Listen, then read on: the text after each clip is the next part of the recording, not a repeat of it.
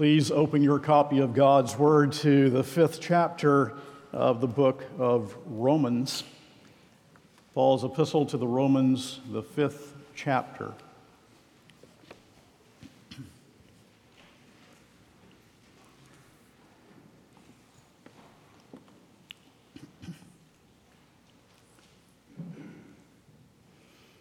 Will you bow with me in prayer?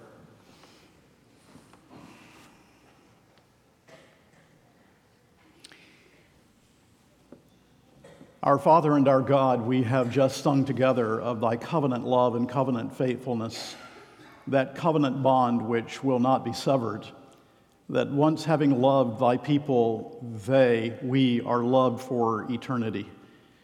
And we ask that our hearts might be melted by the overwhelming, redeeming love of the Father through his Son, as the Holy Spirit works within our hearts to break down all barriers to break down whatever would hinder us in our fellowship with Thee, that whatever coldness of heart or hardness of heart there may be would be removed as we contemplate the greatness of the cross of our Lord and Savior Jesus Christ, so that we, Thy people, may truly be filled with thanksgiving. And how fitting it is and how wonderful that at least a number of us can gather together on this day and offer praise and thanksgiving for the many riches and blessings that we have, all traceable not only to thy fatherly hand, but also sanctified by the precious blood of the Lamb. These things we pray in the power of the Holy Spirit, asking that thy word would be applied to each heart as we have need. In Jesus' name, amen. Will you take your copy of God's word as we stand and read? We will be focusing on verses 6 through 11 in Romans 5, but we should begin reading with verse 1. This is the word of the Lord. Therefore, since we have been justified by faith, we have peace with God through our Lord Jesus Christ. Through him we have also obtained access by faith into this grace in which we stand, and we rejoice in hope of the glory of God. Not only that, but we rejoice in our sufferings, knowing that suffering produces endurance, and endurance produces character, and character produces hope. And hope does not put us to shame because God's love has been poured out into our hearts through the Holy Spirit who has been given to us. For while we were still weak, at the right time, Christ died for the ungodly. For one will scarcely die for a righteous person, though perhaps for a good person one would dare even to die. But God shows his love for us in that while we were still sinners, Christ died for us. Since therefore we have now been justified by his blood, much more shall we be saved by him from the wrath of God. For if while we were enemies we were reconciled to God by the death of his Son, much more, now that we are reconciled, shall we be saved by his life. More than that, we also rejoice in God through our Lord Jesus Christ, through whom we have now received reconciliation. The wonderful word of the Lord. Please be seated. People of God, surely we are thankful as those who are saved by grace for all of the good things that God has given to us, for his providential care over his world, and especially for his people, for home, food, provision of clothing, and maybe even specially for a Thanksgiving meal on a day such as today. But surely, surely, it would be a mistake for us on this day not to go to the core of things and to be most thankful for the cross of Jesus Christ our Lord. And taking our cue from verse 8, but God shows his love for us in that while we were still sinners, Christ died for us, and looking at verses 6 through 11 briefly, let us be thankful for the love of God demonstrated in the cross of Christ. First thing will you note with me is that the love of the cross is incomprehensible love.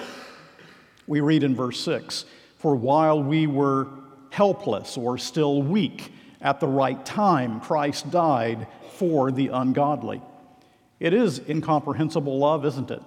It is incomprehensible because it is a love that is extended to sinners.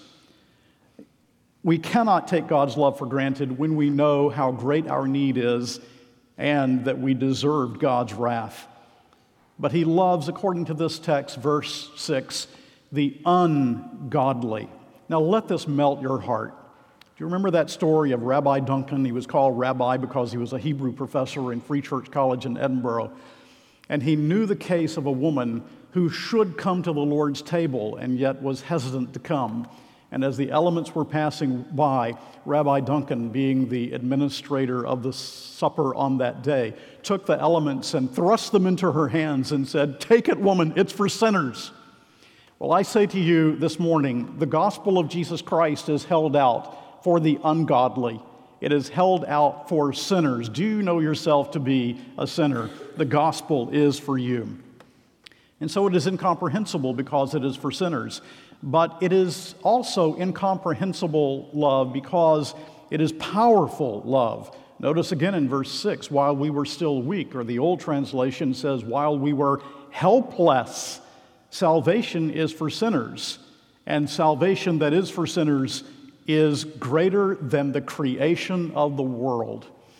What powerful love is shown here that can actually save and redeem and transform a heart. John Calvin put it this way The fountain of life goes down to death. He who sustains the universe dies in weakness. He who delivers us from fear dies in horror. He was willing to be disfigured wounded, whipped, blow after blow. This is the medicine by which we are healed. He is imprisoned, we are delivered. He is condemned, and we are absolved. He is exposed to all outrages, and we are established in honor. He has descended into the depths of hell, and the kingdom of heaven is open to us. Oh, that's powerful redemption, isn't it, people of God? And so it is incomprehensible also because it is rightly timed. According to verse 6, at the right time or in due time, Christ died for the ungodly. What is Paul saying to us here? He is reminding us that Jesus Christ went to the cross because God everlastingly put his love upon you and timed perfectly in his own unfolding of his providential redemptive plan that Jesus would die at that perfect time that was instituted in the covenant of redemption from eternity past. So, contemplated on this Thanksgiving morning that before ever the world was, before there were trees, before there were animals, before there were streams in which to dangle your toes, the Lord Jesus was set aside by the Father, chosen as the instrument of redemption, as the mediator between God and man so that you and I might be saved from our sins. It was at the right time that was instituted by God in eternity. So, are you thankful for the incomprehensible love of the cross this morning? Surely every believer is. I'm reminded of how Samuel Rutherford put it it is as if a child could take the globe of earth and sea in his two short arms. What he is saying, of course, is the impossible task of measuring the love of God as seen in the cross of Jesus is a task that we take up, even though it is impossible. And so it is incomprehensible love. But as we go through the text, will you also see that it is extravagant love, indeed, infinitely extravagant? Notice verses 7 and 8. For one will scarcely die for a righteous person, though perhaps a, for a good person one would even dare to die. But God shows his love for us in that while we were still sinners, Christ died for us. Do you see the extravagance of it? It is extravagance because it is unheard of love. Someone might die for someone that he considers to be good, but who will die for someone who is his bitter enemy? And indeed, we were God's bitter enemies by nature in original sin and fallen in Adam. It might be that someone like my great uncle, who died in the First World War, would go to the front lines, leaving his hospital so that he might die with his buddies and perhaps save some. But that is a very rare instance indeed. Jesus Christ died, according to this text, for the ungodly. The ungodly. For, according to this text, the enemies of God. And when he died, it is all that death meant, not only his physical death, but Jesus bore the equivalent of our deserved eternal punishment when he shed his blood on the cross. So we read in 1 John 3:16, this is how we know what love is. Jesus Christ laid down his life for us. I would say that's extravagant love, wouldn't you?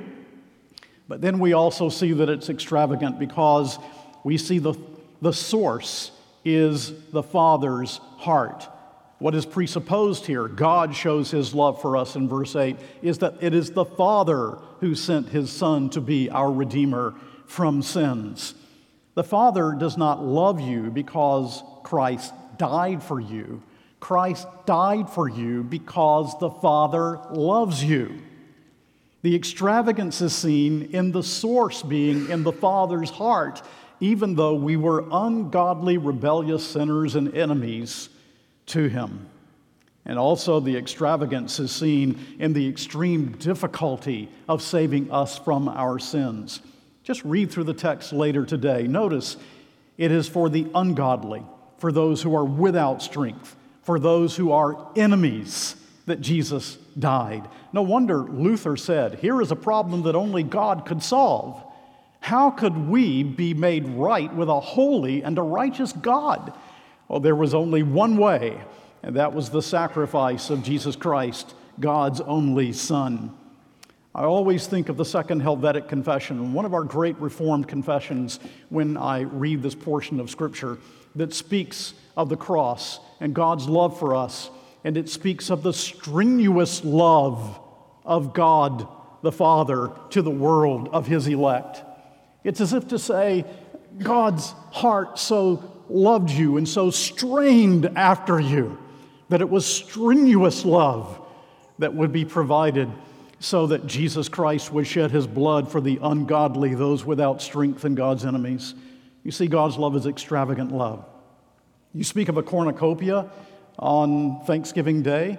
Children, if you don't know what a cornucopia is, it's, there's a picture of it in your bulletin right on the inside. That's a cornucopia.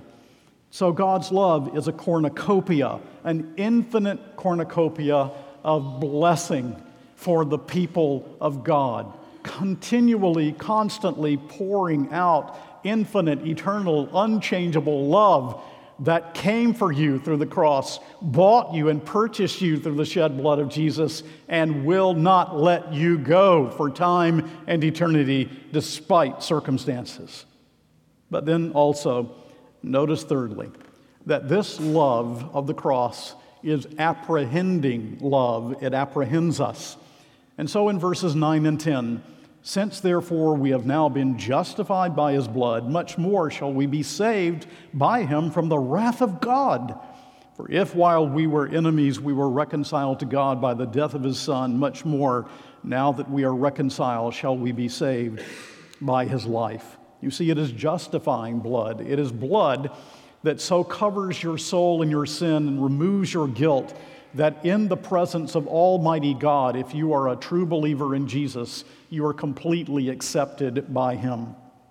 Haldane, in his great book on Romans, says, We suffered all the punishment due to our sins and have kept every precept of the law because He with whom we are one has done so. Can you not be thankful that though we deserved His infinite displeasure, Yet, because of our union with Christ, because he was our substitute on the cross, it is as if we ourselves had obeyed the law that we have broken, and as if we ourselves had paid the penalty because in our substitute it has been done. And so we may sing those marvelous words If thou my discharge hast procured, and fully in my room endured the whole of wrath divine. Payment God cannot twice demand, first at my bleeding surety's hand, and then again at mine. And what those old words mean is simply this if the price has been paid, it has been paid. It has been paid once for all, and it has been paid in full, and you owe it no more. No more. That indeed is apprehending love. Wrath delivering love, according to this text. We are delivered from the wrath of God. It is how much more love that is shown in the cross. And it is efficacious, according to verse 10, in a Lord who died but now lives, rules, reigns, and who is our great high priest in heaven, and that is an atonement applied to every believer in Christ, according to verse 11. And so you know that it was apprehending love when you realize that the love shown in the cross was demonstrated before there was anything in my heart to correspond to it. Or shall I say, you know that it was apprehending love when you have been so apprehended by the love of the cross that you begin to understand there was nothing in my heart to correspond to his love, nothing in me that would lead him to love me. He loved me because he loved me. It is incomprehensible love. It is extravagant love. It is apprehending love. No wonder, Paul says in verse 11, more than that, we also rejoice in God through our Lord Jesus Christ, through whom we have now received reconciliation.